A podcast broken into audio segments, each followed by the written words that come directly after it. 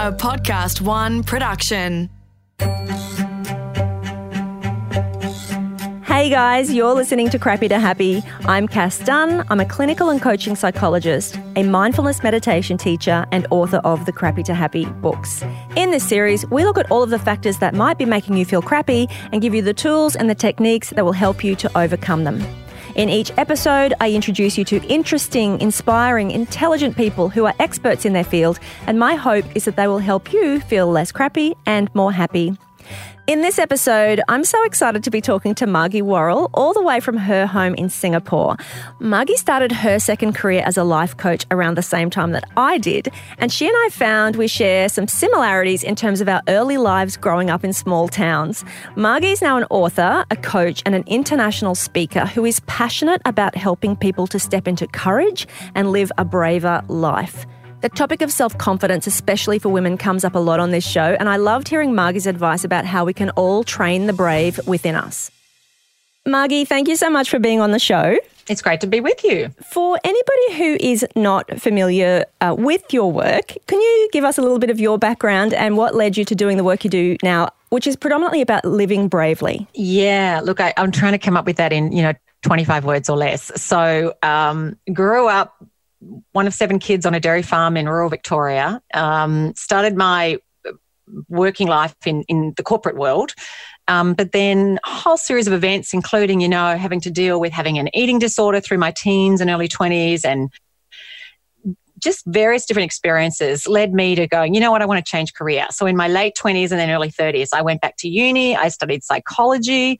Um, and then I heard about coaching. So then I, I actually moved to the US as well in the midst of all of this and having four kids, trained as a coach, um, and launched then a coaching business while I was living in America. And, uh, and then that has just really just um, organically evolved to the point today where I do a lot more speaking and writing. Um, just working on my fifth book at the moment, and um, and yeah, I've done you know obviously stuff in the media as well. Um, you know, in Australia, in Asia, in the USA. So yeah, it's kind of been an interesting unfolding, but for me, it's been always very very driven by you know, how do I help people get out of their own way? And the biggest thing that gets in our way, as you know, can be our fear, our fear of failing, falling short, rejection, disapproval. And so, so a lot of my work is really about helping people live and lead more bravely. From your perspective, what does it mean? Again, could you sum it up quite, you know, in the 25 words or less, like what does it mean to live bravely? yeah. So what does that mean? You know, I think um, that obviously means different things for different people because we are all different. We have different personalities, we have different things that excite us. And, but that the core of living bravely is being willing to take action amid our fears and our doubts and that that vulnerable queasy feeling in our stomach that's like oh my god what if i try and i fall and i fail? And so it is really about taking emotional risks and that's often easier said than done you know getting outside our comfort zone. It, it, we talk about that we know that concept of a comfort zone for a reason because it's really uncomfortable but that's that's at the heart of it. You're so right and i see it too. There's so much fear that gets in our way but do you find too that like a lot of that stuff it's really it's operating at an unconscious level like oftentimes it's not even conscious, we think, oh, yeah, I can do that. But then, oh, we're procrastinating and we're avoiding, or we're just doing 10 other things, or we're, you know, and it's, got to kind of dig a bit deeper, don't we? Yeah, no, absolutely. And I, you know, for instance, you know, I'll meet people who'll say, "Oh, no, I'm not afraid of anything. You know, I'm not afraid. No, it's all cool. You know, your stuff's really nice, Margie, but it doesn't relate to me." And then I talk to them, and they're unhappy in their marriage, and I'm like, "Well, why don't you talk to your, your you know, your husband about that?" Oh, look, you know, we just don't have those conversations. I'm like, you know, why not? Well, they're so awkward. I'm like, well, there's fear right there. Or people are unhappy in their relation in their friendships. You know, it's like, oh, I just get so sick of this group of people. I'm like, well, what about you reach out and build new relationships? Go and join some groups. Oh, I mean, that's just so I it's just I hate going off to those sort of events, networking events where I don't know anyone. I'm like, well, what's what's going on there?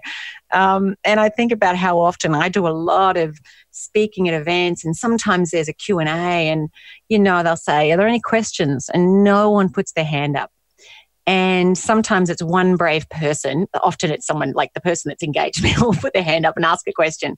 And once the first one has come, then lots of hands go up. And I think, what is that if not mm. our hmm. fear that people are going to judge the question we're asking? So true. And so, fear, yeah, it doesn't always show up as the paralysis you have when you're going to go skydiving. It can be insidious and creep into our lives in all sorts of ways and, you know, into our relationships is such a, when I when I kind of look at this, so many people have so much stress and suffering in their relationships. And you know, if you dig deep into that and get underneath it, somewhere along the line, you know, fear started calling the shots. They didn't have the conversation that they needed to have. They didn't say no and they tolerated something because they thought it was the best that they could do and they were afraid of being alone. they were afraid of being rejected.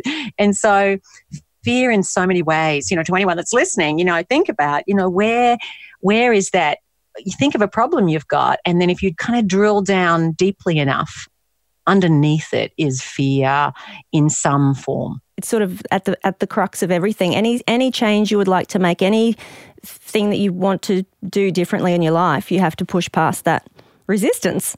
Yeah, and the same for even you know achieving goals. Like you know, you've got this podcast, right? You know, at the start of it, you had to launch it, and I'm sure you didn't quite know what you were doing, right? You were like, uh, had no idea. yeah, and there was probably a little bit of apprehensive about, oh God, I hope I don't screw this up you know, I hope this isn't. and then it went out there and it was, oh my gosh, like what's the feedback going to be? What will people think? Yeah. You know, even even once it's out there. And I've just written two books too, and people go, oh, what an achievement. And then, but even having them out there in the stores, there's always this voice that says, but what if people don't like it? What if, I don't think it ever really goes away. No, no, it doesn't ever go away. It does not go away. And I know that I'm working on my fifth book at the moment. And you know, I, I I'm going to probably rework the introduction because the introduction is, you know, there's a voice inside my head now that's going, "Who are you to write this book?" You know, I've got, you know, that's it's it's it's there, it's ever present, and and to me, that's where you know part of what living a brave life is is not letting that little voice call the shots because that little voice of self doubt, that little voice of the inner critic, that's like, who the hell do you think you are mm. to you know write a book launch a podcast in fact it's funny i remember back to my very first book um, I had, I think, four kids under the age of seven or so. I'd been coaching for a couple of years. And a few people said, you know, you should write a book. And I mean, I went to a little school that had one room, uh, you know, in a in a, a, part of uh, Eastern East Gippsland, you know, called Nungurner. And it was, I don't know, we had 13 kids one year and 17 the next, but there wasn't a lot. There was one teacher you know, grammar, where the, where the apostrophes go, wasn't, you know, the highest priority. Like, could we just be literate when we, back, in, back in those days? And, and so I was always really mindful of, you know, I, I, I didn't study writing. I, I, I'm not like some literary genius or anything like that. And, and I remember kind of toying with this idea of writing a book. And I remember saying to my husband, you know, you know, it's like, it's not like I'm a brilliant writer and, you know, it's like not like I've got all the answers and it's not like, you know, I don't really know what I'm doing. You know, I mean, this is before social media. I don't even have a platform. I've got like a hundred friends that'll buy one maybe. And, you know, and I remember him saying, honey, why don't you just write the best book you can right now? And when you're old and wise and you do have all the answers, then you could write another book then. And it was giving myself permission to write an imperfect book and to be inadequate for the task of writing a book that actually allowed me to write that first book, um, which was called Find Your Courage. And there's no irony lost that I had to really find my courage to write the book called Find Your Courage. Yeah. Um, and I think I think it, it, it's so true for all of us. And I think also being Australian too. Um, you know, I was living in America when I actually started writing that book. And and frankly, the culture there is much more sort of celebrates. Go out, yeah, that's great. Yeah, sure, you, sure, you should be an author. I know. I remember when I told my family sitting around Christmas Day, um, the year before I started writing this book, oh, I'm thinking of writing a book, and my brothers said to me, "What are you going to write a book about?"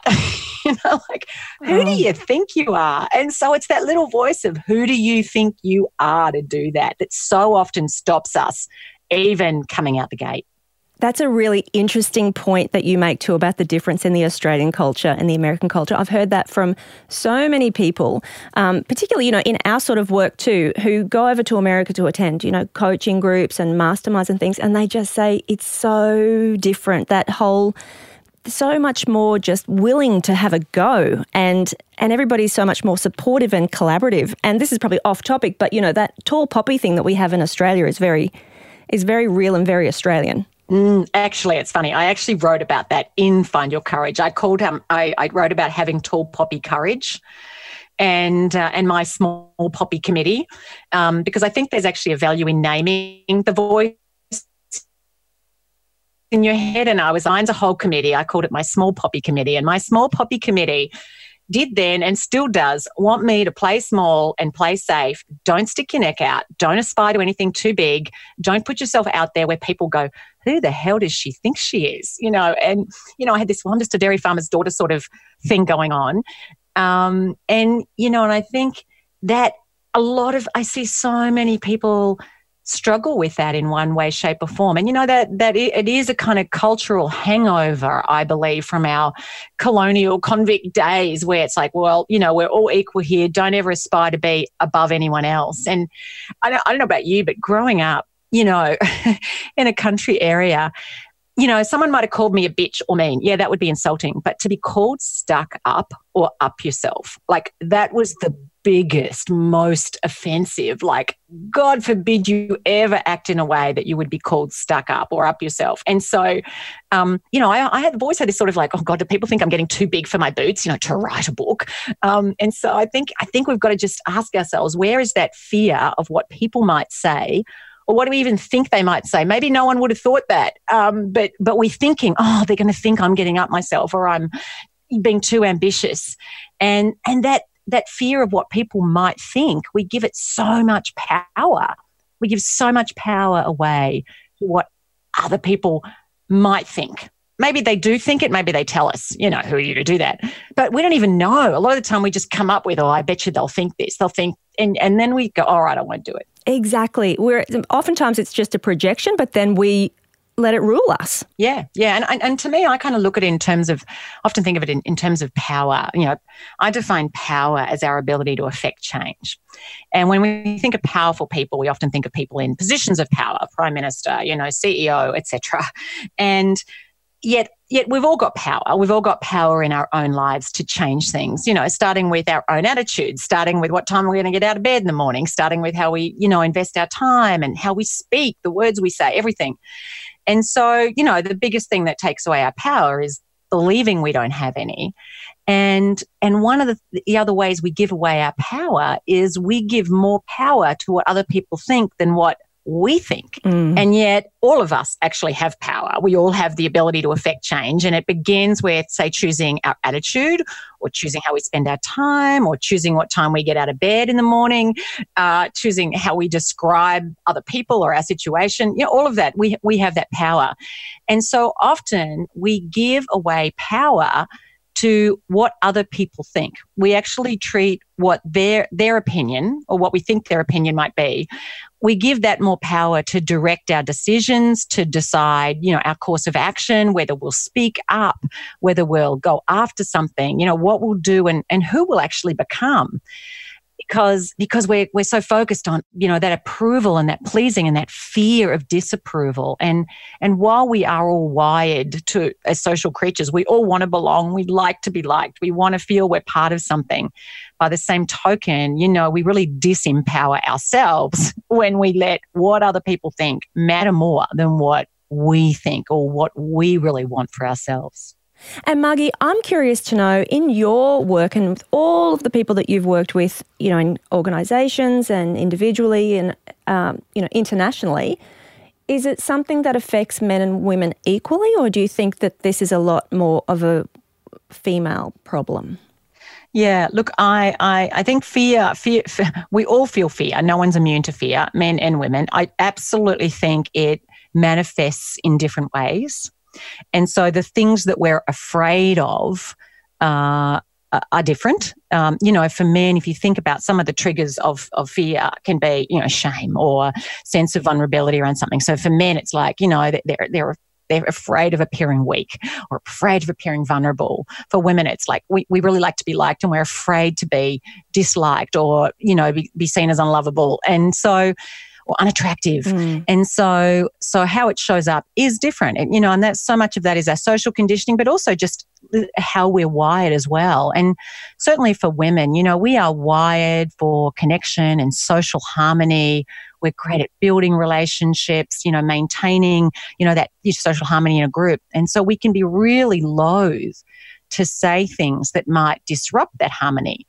And so women, I've found, can be far more reticent to have sometimes, uh, you know, what I would say a candid conversation, a critical conversation, or to ask for something they really want because, oh, you know, I don't want someone thinking I'm being too needy or difficult. And so, so I absolutely think it can show up differently in terms of, you know, our, our relationship with, with being acting in a powerful way, um, acting in a way that you know we we we set we we're we're in the driver's seat of our own lives. Certainly, I, I do a, quite a lot. You know, working with women. I have. I've started running Live Brave Women's Weekends about five years ago in Australia, and and one thing you know that the reason I started doing them for women, I was running. I've run programs for men and women all the time, but the weekends was because I see so many women. I meet them all the time who doubt themselves too much and sell themselves too short and back themselves too little. And, you know, smart women, capable women. And, you know, then some of them are actually pretty successful, you know, but there's still that that imposter syndrome, like, oh, yes, people are going to realize I, you know, I don't know as much as they think, you know, and I just somehow landed this role, and when are they going to cotton on? And you know, I'm afraid to put myself out there because I think I don't have enough experience, or I'm not smart enough, or I'm not, you know, I'm not something enough. And so I do see that as a really that phenomena that is really very prevalent in women. And actually, frankly, I found it even more prevalent in Australian women than even in women in the US or in other parts. Right, really? Yeah, yeah, I do. And I, I think that's, I do think we have a really gendered culture in Australia. Mm. And it is what it is. I think there is, there is absolutely a leveling going on right now. You know, I mean, the Me Too wasn't just an American thing. It's that phenomena of women sort of finding their voice and stepping into their power and, you know, saying, hey, you know, we need to level this playing field. But I think that takes time. That doesn't happen with, you know, just one, one one Twitter hashtag trending, you know. So, and I think that's it's an individual and it's a collective thing, and we need more role models. I think that's why it's so important to have strong female role models. So true. And I want to pick up on what you said about the the having um, brave conversations because that's something that I see as well. I think women, particularly, are very fearful of speaking up um, if they, you know, worried about confrontation, worried they're going to upset somebody. Um, and I noticed in your your, I think it's your most recent book, Train the Brave. There's you you have the quote, "For the sake of what are you willing to speak up?" And I love that because um, do you want to talk about what what that means? Yeah, yeah. Well, if you think about it, I mean, we are wired as a species, as part of our survival, we're wired for safety. We're wired to stick with security, um, to stick with familiarity, to stick with comfort, not to risk it. You know, we are not, we, we, we, I mean, we can be trailblazers, but there has to be a compelling reason to leave our comfort zone, to risk our security, to risk our reputation, to risk disapproval or rejection. And so we have to be able to answer the question for the sake of what am I willing to take that risk? For the sake of what am I willing to put myself out there? For the sake of what am I willing to sit down with this person and have this conversation that could potentially, you know, go really pear shaped. They might explode. They might get upset. They, you know, they might reject me. I mean, all sorts of things. I, you know, I might offend them. So we have to be really clear. What's your answer to the question? For the sake of what are you willing to have that brave slash difficult conversation? Or for the sake of what are you willing to you know make that change to that part of your life? And so yeah and you know one of the things i do when i um you know working with people and that, they need to have conversations and if you know my work with organizations around the around over the years is the number one thing that undermines performance in any team or organization is the conversations that need to occur aren't occurring or they're not occurring quickly enough, or they're not occurring in a way that builds trust and and grows collaboration. And so, you know, the, the first thing I always say, set your highest intention. What is your highest intention for this conversation? Why is it that you need to do the very thing that you'd really rather not do. And, um, you know, I, I, I married how long? 26, 26 years this October. I know, I know. I got married at three.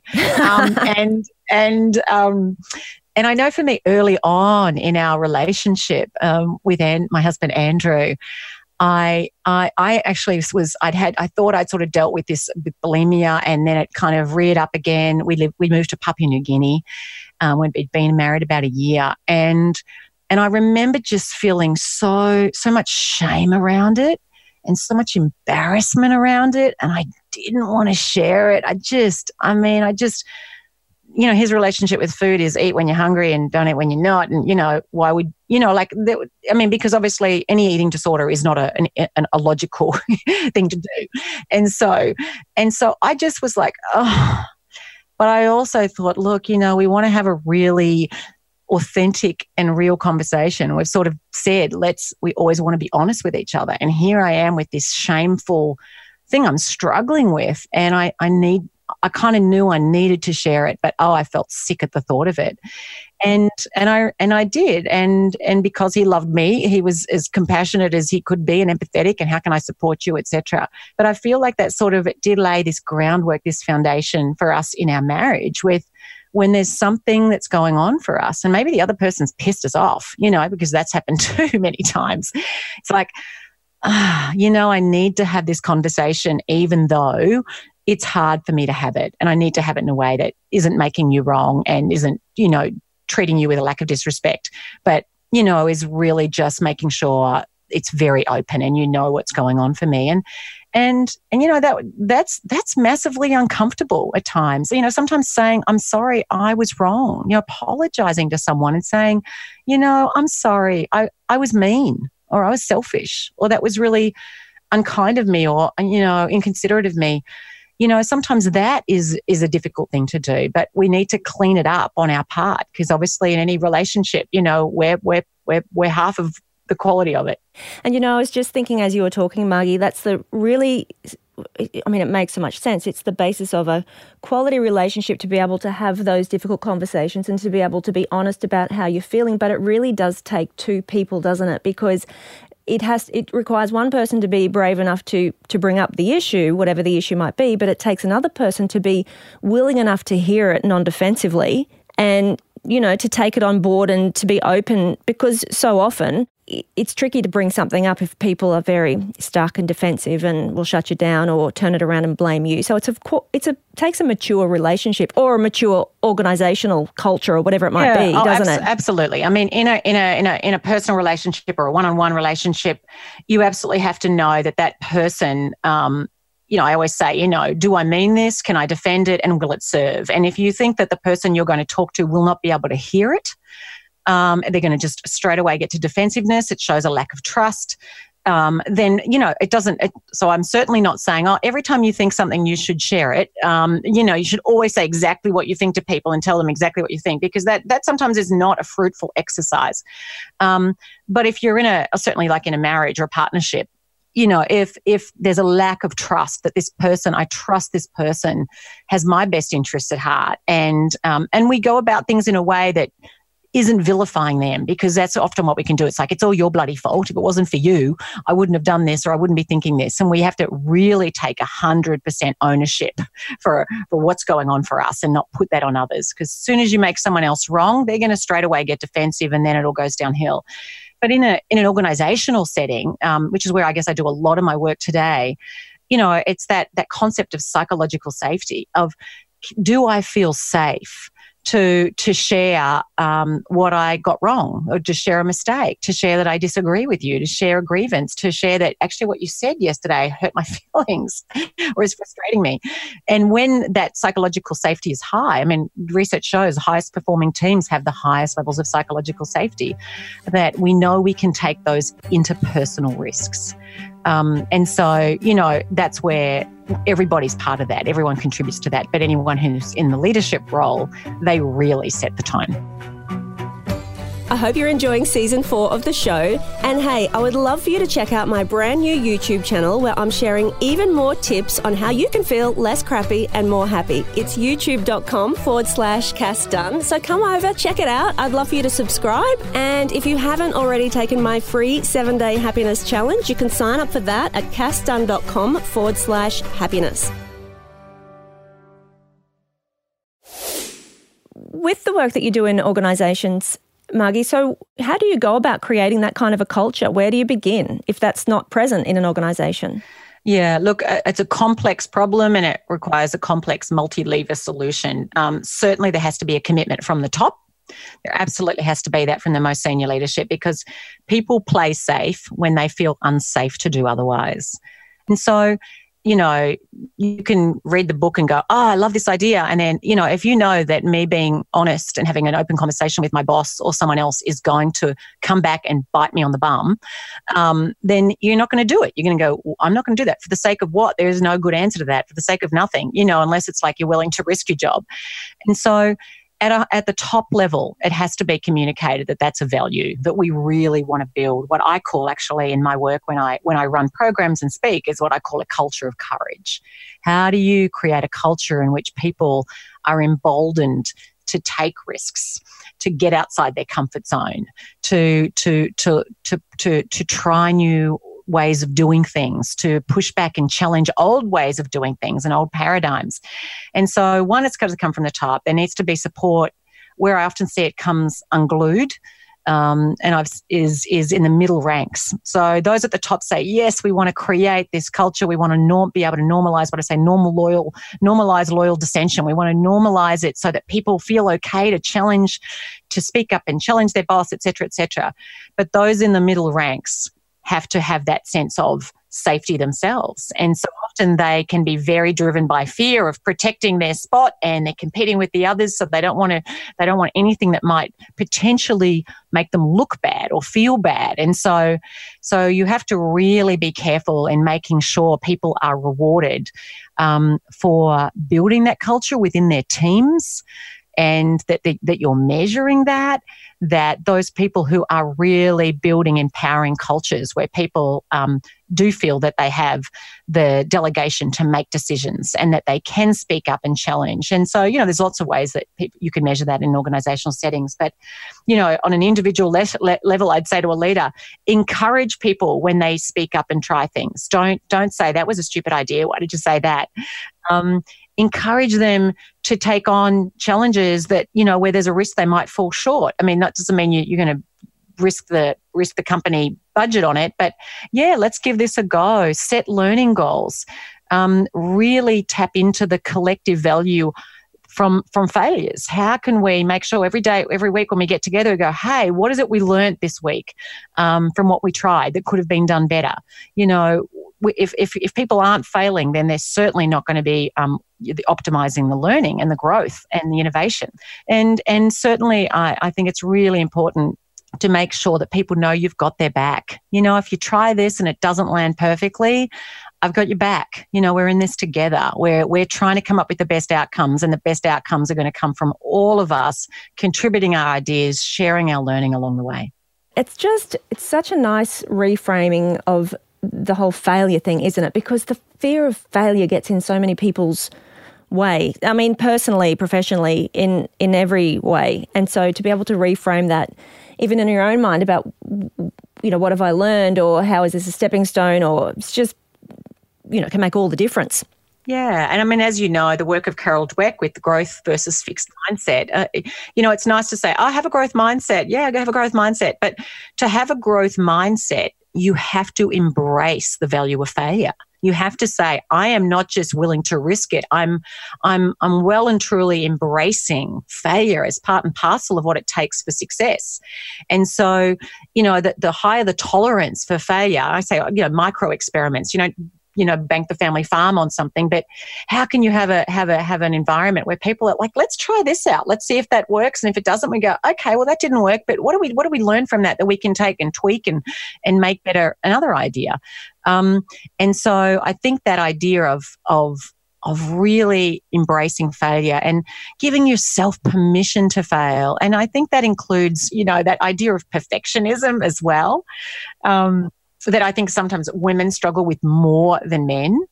Um, give yourself permission not to do things perfectly. Give yourself permission not to, you know, write the masterpiece, to not to have the most brilliant looking PowerPoint deck in the history of PowerPoint decks, or to do the most, you know, kick-ass presentation in the in the in the world of, you know, sales pitches. You know, give yourself permission to to to not know everything, do it brilliantly, first time every time, and I know for me, um, you know, I, I don't know if it's part of growing up on a farm or one of one of seven kids, having four kids myself when I sort of started down this second career path.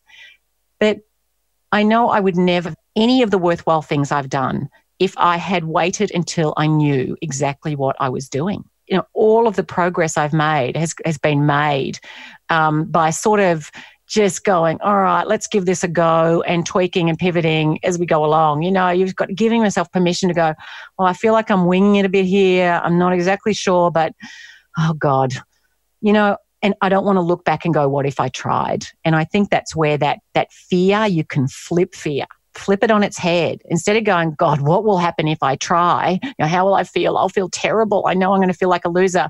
Ask yourself, you know, yeah, how will you feel if you don't try? How will you feel if you don't do it? And don't just think a week from now, think a year from now. Think at the end of your life and ask yourself, you know, what is it? What is it that you need to be afraid of if you don't do it? Because so often, you know, we let our fear of what might happen if we do do it, but we don't give due consideration to, well, what do I need to be afraid of if I don't do it?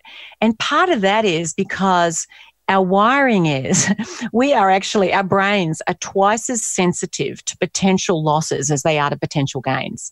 So whenever we're thinking of like, do I speak up? Do I try this? Do I make this change? Take this chance? We are actually twice as sensitive to what could go wrong and how we could fail than on what could go right and how we might succeed. And so we we literally terrorize ourselves and and and scare ourselves and paralyze ourselves and we go oh i'll just stick with i'll just stick with what i'm doing now. It's not so bad. And we come up with all sorts of justifications.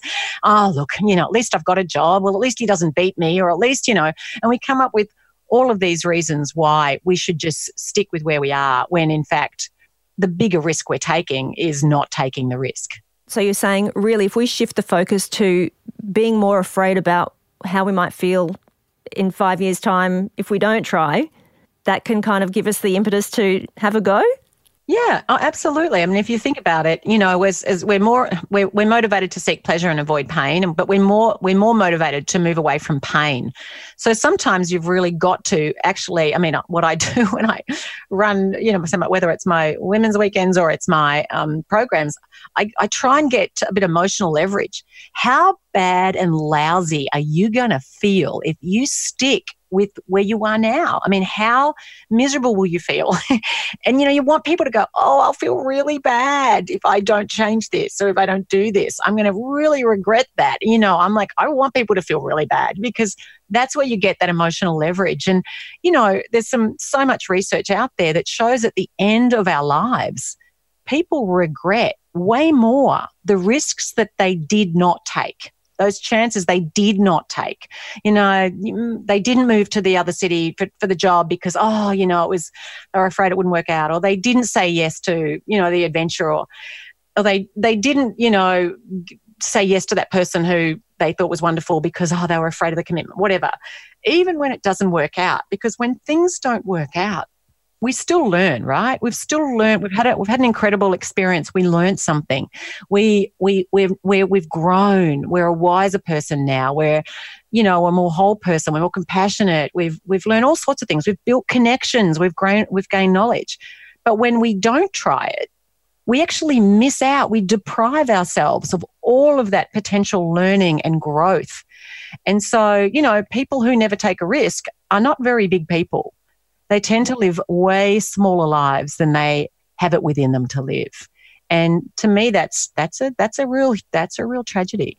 It is. And what you said earlier is something that's really um, something that I've really taken on board too, which is that whole idea of start before you're ready.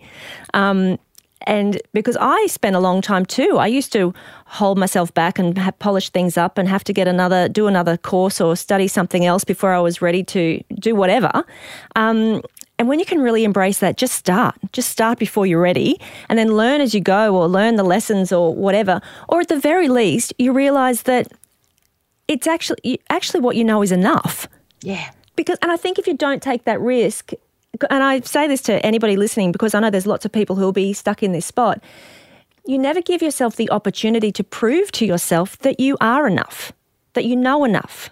You know, you just stay stuck continuing continuing to buy into that story that you're still not.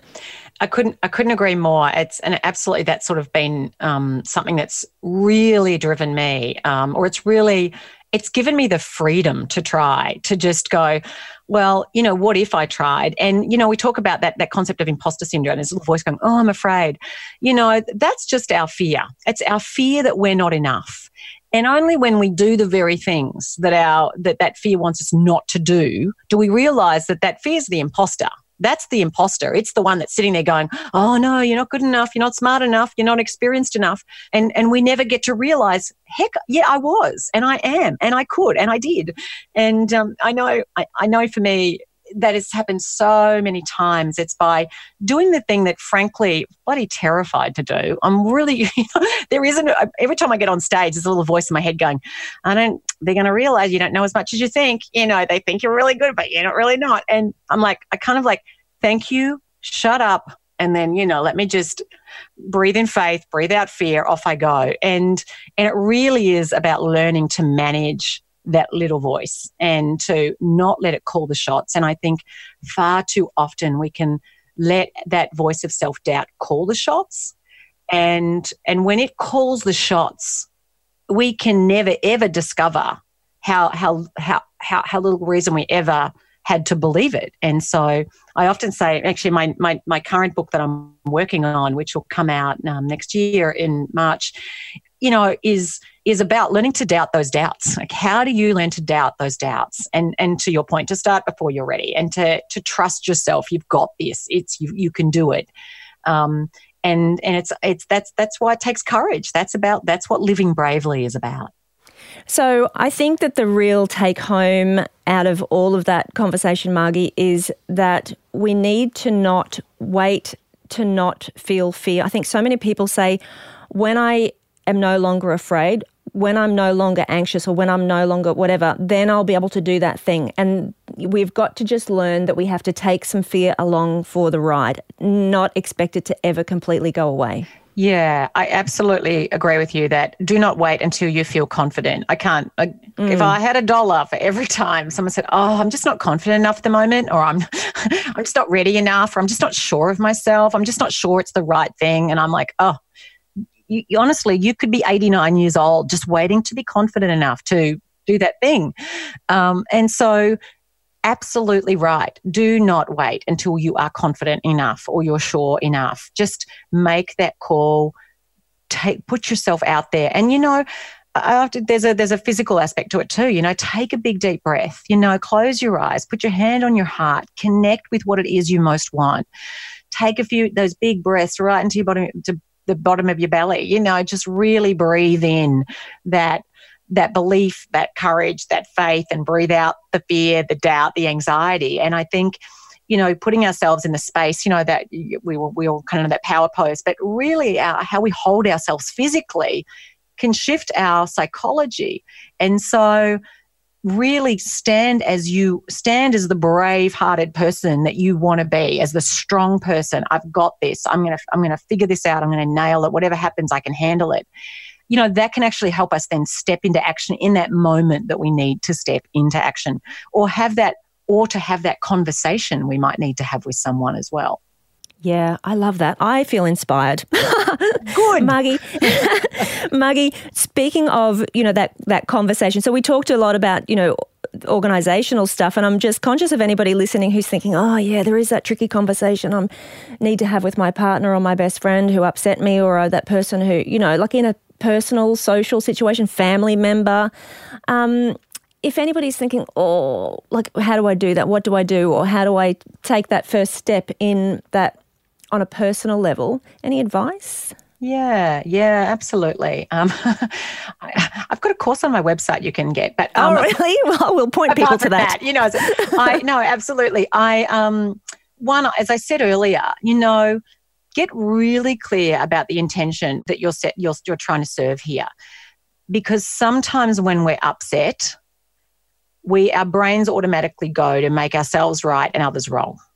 And so if you're entering into a conversation and you're pissed with someone, and I'm going to let you know that you freaking messed up, it's your fault, and you're in, in the space of blame or vindictiveness, then, um, you know, I'll, I'll guarantee you right now, it's not going to go well. And so we have to really keep our own emotions in check and be really clear about the highest intention we're trying to serve. We need to challenge whatever our own story is. And we all have stories, you know, it's like, and a lot of uh, stories can be us as a victim you did this to me, or we cast someone else as the villain. You know, you're a complete and utter, you know, whatever it is. And so we've got to really check check what's going on for me. What am I bringing into this conversation? Because our stories that we're living in about someone else and what they did wrong, what they failed to do, whatever, they actually can be these massive roadblocks for a fruitful conversation. And so going into the conversation with that intention of, I really trying to, I want to resolve this issue, or I want to just let this person know this is how I'm feeling, um, because I value this relationship, and I'm, and I, and this thing that happened is is kind of getting in the way of me feeling like I could move forward, um, and whatever it is, just and go into that conversation from a very from a very authentic place. Be willing to be vulnerable, to share what's going on for you, but not in a way that makes them wrong um, because yeah, I, I, I just think that's where things can go downhill. That's where also just asking, you know, what's going on for you? You know, I feel like there's been a bit of a tension here, and I don't want that. I don't want that for us. I don't want it for me. I don't want it for you. I don't want it for us. You know, I'd, I'd love to know, you know, how, how are you feeling? And maybe maybe they'll share, and maybe they won't. Um, but just be careful you don't kind of put up your defensiveness and because if, if really you end up in a battle and someone if someone's going to win coming out of this then someone else is going to lose in which case the relationship loses. It's not about winners and losers here. It's about how do we find a path forward that has us both feeling respected and taken care of and this and and, and working through whatever issue it is in a way that we both neither of us feel like we've had to give all the ground um, and you know owning your part i think sometimes i think sometimes uh, you know i'll say to people own your part. You know where do you need to go? You know i realize i should have said something you know i should have spoken up earlier. I realize that you know i know i said this and did this and that probably was hard for you you know and i'm sorry for how i've contributed to this situation but i'd really like to find a way forward and I think when we're coming from that place of genuine love, um, you know, and versus fear or anger, then we're going to have a way better outcome. And it's my experience that what comes from that heart space lands on the heart space. And people, they'll lower their defensiveness if they don't think you're out there to, to put them in the in the in the corner where they're wrong. Um, and sometimes people might assume that you are. If you've often been on attack, you've set up that pattern and that expectation, and just recognize you have to work to build trust so that they're not going to come, you know, respond to you from a place of defensiveness. That's such great advice. I just love what you said then about just because we come to these situations often, we're so um, convinced of our position and we know exactly how we've been slighted or, you know, disrespected or whatever it has been, but to actually say, well, how do you feel about this situation? Because guaranteed the other person will have their take on it and their spin on it, which we have probably not even considered. So immediately there's space there to have a much more open dialogue. Yeah, and that's where listening is really important because they might say, well, actually, and then they'll have, you know, maybe they're going to make you a villain. Don't respond to anger with anger because mm that just makes it worse. Just just sit there and acknowledge it. Like I can see you're really angry. I can see that's, you know, you feel, clearly feel I've done the wrong thing. Um, doesn't mean you're agreeing with them, but you can acknowledge that that's what's gone on for them. Maybe, maybe who knows? Maybe you're going to open up Mount Vesuvius. But I, I think that's where um, how you respond matters profoundly in terms of just keeping building trust, creating that that safety, that psychological safety in your relationship space. And and making sure other people feel heard. So many people are hungry to feel heard and you know just taking time to go i just want to know how this has been for you. I want to know your perspective on this. You may not agree with their perspective. You may think they're completely and utterly wrong but just listen not with the intention to fight back. I often think we, we say we're listening and we're really reloading. We're just waiting for you to pause long enough to go no you're wrong on that. That was your fault. That wasn't me. But actually just listen just let them feel really heard.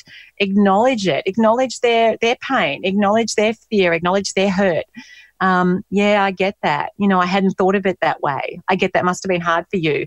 And if you are willing to come from that place of being very generous and compassionate and empathetic toward them, um, you know, it can just create this massive clearing to go, okay, you know, truce you know, neither of us here are imperfect. Neither of us here are completely innocent in how this unfolded. How can we find a way forward? Margie, thank you so much for taking the time. It's been a pleasure. It has been a pleasure for me too. Thanks for asking me on. You can find more about Margie on her website, margiewarrell.com, or follow her on social media where she's always sharing inspiring content to help you step out of your comfort zone and into your best, bravest life. My new book, Crappy to Happy Love What You Do, is out in all good bookstores. So if you want to find more happy in work, go and check it out. On the next episode, I'm talking to Tom Cronin about how he used meditation to recover from debilitating stress and anxiety, and how he now believes that meditation has the power to change the world. As the founder of the Stillness Project, he has huge, ambitious goals and an inspiring message to share. Crappy to Happy is a Podcast One Australia production, produced by Dave Zwolenski and with audio by Darcy Thompson. For more great podcasts, head to podcastoneaustralia.com.au or download the app.